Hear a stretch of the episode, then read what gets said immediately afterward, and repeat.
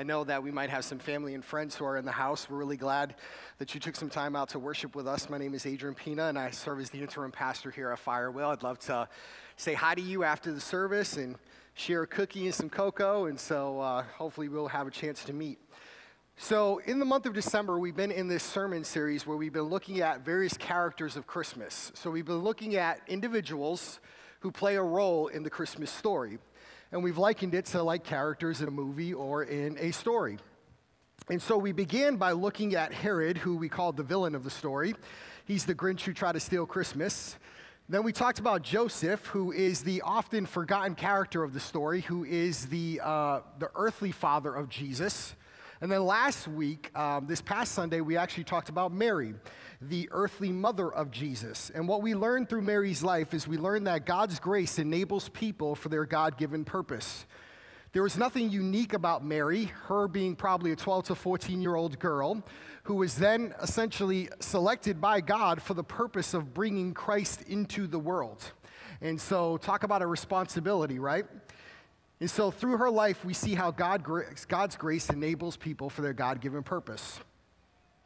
Before we look into who we're going to explore just briefly this afternoon, I just wanted to tell you this one word comes to mind when we talk about the people we're going to talk about today is the word curious.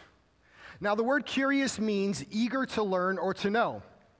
And today I want to briefly look at the Magi. If you have your Christmas nativity likely at home, you often will see three wise men, as they say, although we have no idea how many there actually were. Some people assume there were three because there were three different gifts that were given, but there's likely a whole entourage of people that actually came with them, so there could have been more than three. Uh, but these curious individuals we don't know much about from the scriptural story, but yet these curious men are seeking out to know who this Christ child is and to pay him a visit. I believe that many people that are even here today are maybe likely, like those magi, a little curious about Jesus. Maybe you don't know about this whole Jesus thing. Or maybe, you know, you're just curious to know more. And curiosity is a good thing. Writer Ralph B. Simpson once made an observation that children ask roughly 125 questions per day. How many, uh, uh, you know, parents can likely say that, that your kids ask questions all day, right? Just ask you, why mommy this? Why daddy this? Why, you know, how do you do that? What's that for? What's that thing? 125 questions a day. The average adult asks approximately six questions per day. So, somewhere between childhood and adulthood, we lose 119 questions per day. A child's innate curiosity about life is instilled in them at birth by the one who longs to be discovered. They are just discovering the world, they're learning. And as they're learning, they're asking questions. They're asking questions, and their knowledge, you see, their knowledge begins to grow. The more questions they ask, the more they discover about the world that is around them. The more they discover about the world around them, the more that likely that they are to hopefully discover about the one who made that world in which they inhabit and the one who made them. The Magi were curious as they looked for Jesus. And through their lives, we can see this one truth if you look for God, you will find him. I genuinely believe God is not playing hide and seek. God is not somehow this mysterious figure who just lays in the background. God is consistently communicating to people the reality of his existence and his being. And I believe, like the wise men, if you are curious for Him, if you look for God, you will find Him. And as believers, if you're here today and you're a believer in Jesus, I believe that there's a lot of times when throughout life we can miss seeing God in the day to day because things become normal. And yet, God is communicating constantly in the midst of His creation in various different ways the reality of His presence. So, if you are curious and want to meet Him, He will meet you where you are. Let's look at Matthew chapter 2. We're just going to look at two things about the Magi. Matthew chapter 2, starting at verse 1. First, we're going to look at the anticipation of the Magi. Now, after Jesus was born in Bethlehem of Judea in the days of Herod the king, behold, wise men from the east came to Jerusalem. Verse 2 are the only recorded words in Scripture that we actually have that the Magi communicated. And this is what they said saying, where is he who has been born king of the Jews? For we saw his star when it rose, and we have come to worship him. We don't know much about who these magi are. As a matter of fact, what we know is mostly from extra biblical sources, but let me give you a little background as to what is the best estimation of what we know who these guys are. They came from the east, the scripture tells us, which is likely Babylon, modern day Turkey. Uh, some believe that they were a part of a priesthood line of the Medes and Persians empires. Uh, but many people believe that they were basically kind of stargazers. They were astrologers in that way, uh, early astrologers. Their interest must have been aroused by an unusual star they observed. We don't know their number. Their entourage was pro- probably substantial to make such a lengthy cross continent trip if we believe they came from Babylon all the way to, uh, to where Jesus was. It was possibly a one to two year trip. So you would understand why Herod responds in the way he does when they come to town as well, because this is a big deal with this group coming into town. This would have been all over your Twitter feed, okay? This would have been trending. So the only words of the Magi, again, are recorded in verse 2, but they recognize something significant going on. They believe that the true king of the Jews has actually been born. And so, since they believe that, they come to worship him, it says. But they make this connection where these are not, these are not followers of the one true God. They definitely come from a pagan kind of non, uh, a pagan different religion, but yet they know enough to know something about the nature of this son who's to be born. They see this indication, this sign in the stars, and then they go out to then seek him. How they come to connect the birth of the king of the Jews with the strange star, the Bible doesn't tell us. That would be just conjecture if we were trying to say and fill in the blanks. But what the, what the Magi do do is that they actually respond to that which they have seen. What has been revealed, they respond to. So they teach us a little something. They believe that the King of the Jews has been born, that God is doing something significant in the earth at that moment. And what do they do? Instead of just being curious and looking at the stars and saying, oh, this must be really important, they actually go out and they seek the child. They receive revelation.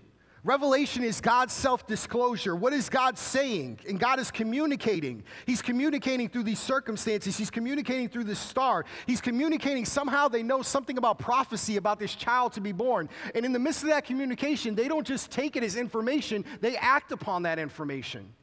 They proceed, they go forward, they make a journey that's a tumultuous journey to be able to come into worship. Some have suggested that the Magi had a knowledge, perhaps, of Balaam's, the prophet's prophecy concerning the star that would come out of Jacob. Numbers 24 17. At the end of the day, like the Magi, if you look for God, you will find him. Every single day, God is clearly, like with a bullhorn, echoing and telling out all of creation who he is, the reality of his presence. The psalmist says that the heavens declare the glory of God so the heavens are speaking a sermon about the reality of the existence of God and of his being. We see God not only reveal himself through creation, God reveals himself through people, God reveals himself through dreams and visions, God reveals himself sometimes, uh, God reveals himself primarily through the scripture. There's multiplies different ways in which God reveals himself. My question to you today is that God is doing a lot of talking. Are you listening and will you respond? That's what this season is all about. This season is all about that God saw that humanity had a need. He comes to meet that need, and He comes in the greatest possible way that God becomes flesh, and He tells, He's the greatest declaration of the reality of God and comes to bring salvation to people. And are you then responding to what God has revealed? The Magi come to worship. This word commonly means to show respect and honor, but in Matthew's gospel, it is frequently used in context when it's talking about Jesus being God. At his crucifixion, when the centurion basically declares that this truly is the Christ, it says that he worshiped. So the reality is, is that worship is this thing, especially in Matthew's framework, that it's projected upon Jesus more than a humble respect or an honor it's a recognition of who Jesus is. And it's a then acting upon that recognition to proceed to give honor, to give reverence because he is God. If we jump down to verse 9, we see what happens when the Magi actually, after they make that journey, when they arrive. In verse 9, it says, After listening to the king, they went on their way. And this is what we, we, we read about Herod's story at the beginning of this series. And behold, the star that they had seen, when it rose, it went before them until it came to rest over the place where the child was. When they saw the star, they rejo- rejoiced exceedingly with great joy. The destination for the Magi had nothing to do really with the place, but it had to do with the one whom they were seeking to be able to find. Verse 11, and it says, In going into the house, they saw the child with Mary, his mother, and they fell down and worshiped him. Then, opening their treasures, they offered him gifts gold and frankincense and myrrh. And being warned in a dream, did not return to Herod. They departed their own, to their own country by another way. Now, in this season at Christmas, we typically give gifts, right? Uh, some of you might be exchanging gifts with your family tonight, and maybe you guys have a couple different Christmases going on, doing stuff tonight and maybe tomorrow on Christmas Day. But if you think about a gift, the nature of a gift is there's a cost associated with the gift. There's usually thought that's associated with the gift. And the giving of a gift is an act and expression of love. It's an expression of a relational connection. There's a relationship that I have with an individual that I give a gift to or that I might receive from. It's a way of showing that we value the other person. It's a way of showing that we're expressing thought and thinking about what we can actually give them as an expression, just to say, I care about you, I love you, and that we have this relationship. It's, a, it's in that way, these magi come, they offer significant gifts to Jesus as a way of saying, as a way of showing respect, as a way of showing honor, as a way of showing worship. They go and they bring these very significant gifts.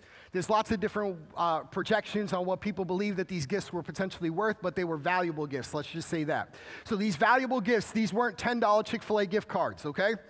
So these, even though I love God's chicken, all right? So at the end of the day, these guys present these gifts to Jesus and they bow down and they worship him. They make a trek, so they, they, they make the financial sacrifice, the sacrifice of the potential danger to make a year to two year long trek. Then they come bringing bountiful gifts to be able, bountiful gifts that are an expression to worship that would rightly worship a king. They give of the best to be able to give to the king. But my question is, what can a person give to somebody? You ever have that person in your life who seems like they have everything and it's, you have the worst experience ever trying to shop for them? Y'all have that experience? Like, it's like you never know what to get them. It's like every possible thing that you can think of that is great idea. Oh, yeah, they had that, they just got that, or whatever the case may be. What can you give as a gift to the person who has everything? Well, let me, a gift card. there you go. That is, that's probably a good idea. Let's go ahead and reframe that for a second. What is the one gift that we can give as individuals to a God who is everything? The only thing that we can give is the thing that he gave us, is we can give him our life. These magi worship, they give this expression, they give, they're giving everything in, in a valuable, tangible way over to God. Here's the principle for you. When we worship, it is the giving of one's heart to God. Worship is reverence toward God, it's an attitude of the heart. It's an attitude that responds toward God and actually then reaches out toward God. Worship includes submission, adoration, it's, it includes homage, it includes respect.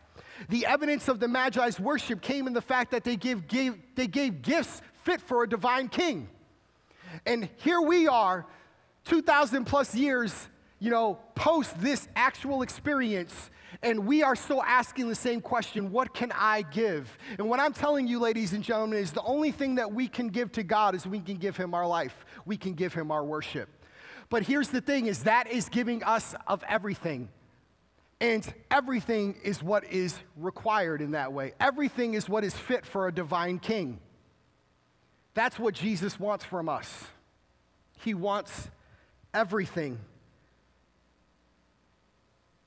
So, when you think about what you can give Jesus this Christmas, or what you think about what Christmas really means, to a God who has given you everything, especially if you're a believer in Jesus, to a God who has given you eternal life, who has made it possible for you to have a relationship with the God who created you. When you think about it, the only answer could be is that I can give him my worship. I can give him my heart. I can give him my life because he's worthy of it. So let's summarize this for you. Just a couple, just one simple thing today. As we looked at this reality in the life of the Magi, we can see that if you look for God, you genuinely will find him. God is not playing hide and seek with you. God is out still communicating to the world about the reality of who He is. Jesus is still saving people. Jesus is still communicating through His people, through His word. He's communicating the reality of who He is. And if you seek Him, you will find Him.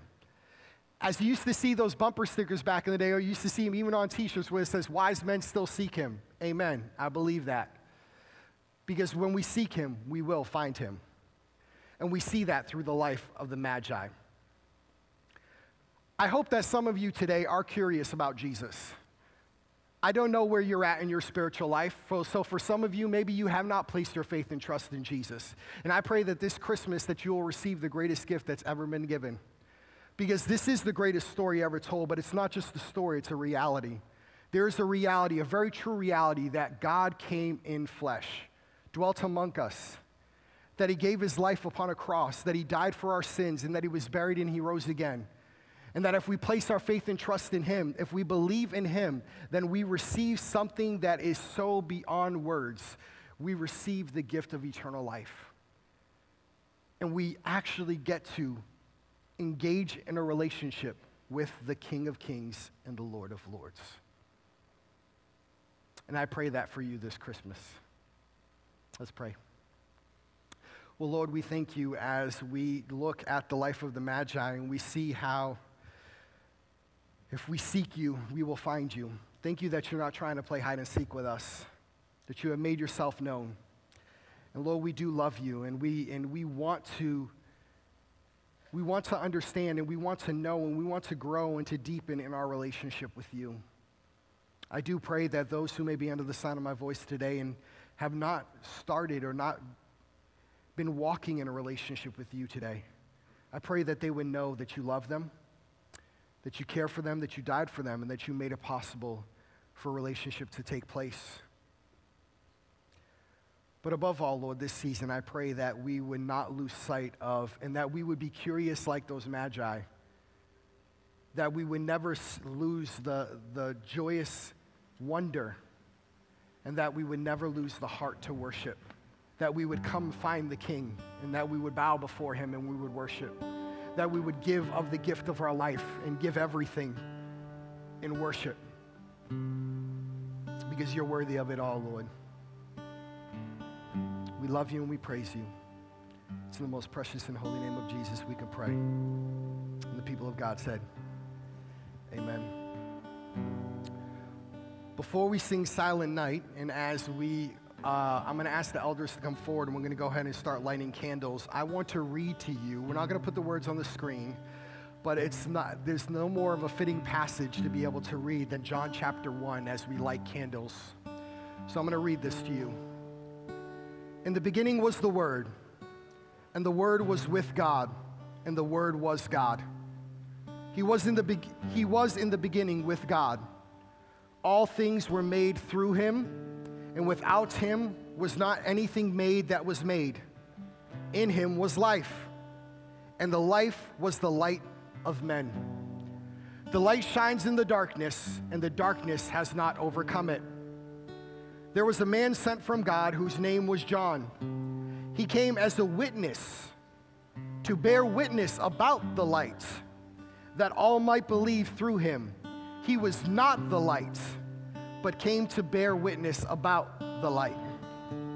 The true light, which gives light to everyone, was coming into the world. He was in the world, and the world was made through him, yet the world did not know him. He came to his own, and his own people did not receive him. But to all who did receive him, who believed in his name, he gave the right to become children of God, who were born not of blood, nor of the will of the flesh, nor of the will of man, but of God. And the Word became flesh and dwelt among us. And we have seen his glory as the glory of the only Son, from the Father, full of grace and full of truth. John bore witness about him and cried out, This is the one of whom I said, He who comes after me ranks before me, because he was before me. For from his fullness we have all received grace upon grace. For the law was given through Moses, grace and truth came through Jesus Christ. No one has ever seen God, the only God who is at the Father's side has made him known. He is the light of the world.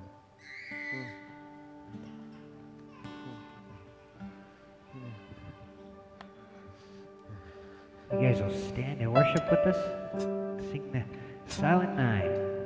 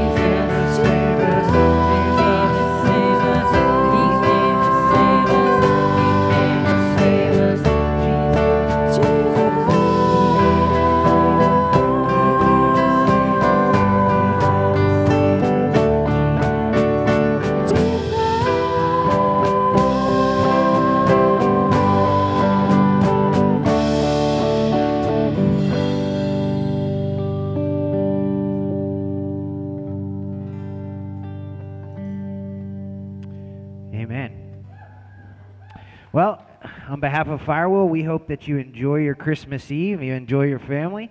You guys are dismissed. And remember, you are loved. And you All guys right. look great out there with the candles. I wish I had a camera to take a I know you guys It do looks look really. amazing. Hey, blow those out. Don't take those with you like that, please. All right. Bye, guys. Merry Christmas.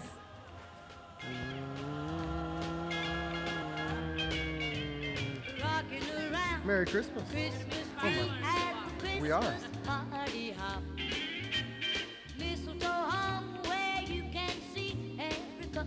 tries to stop. Rocking around the Christmas tree, let the Christmas spirit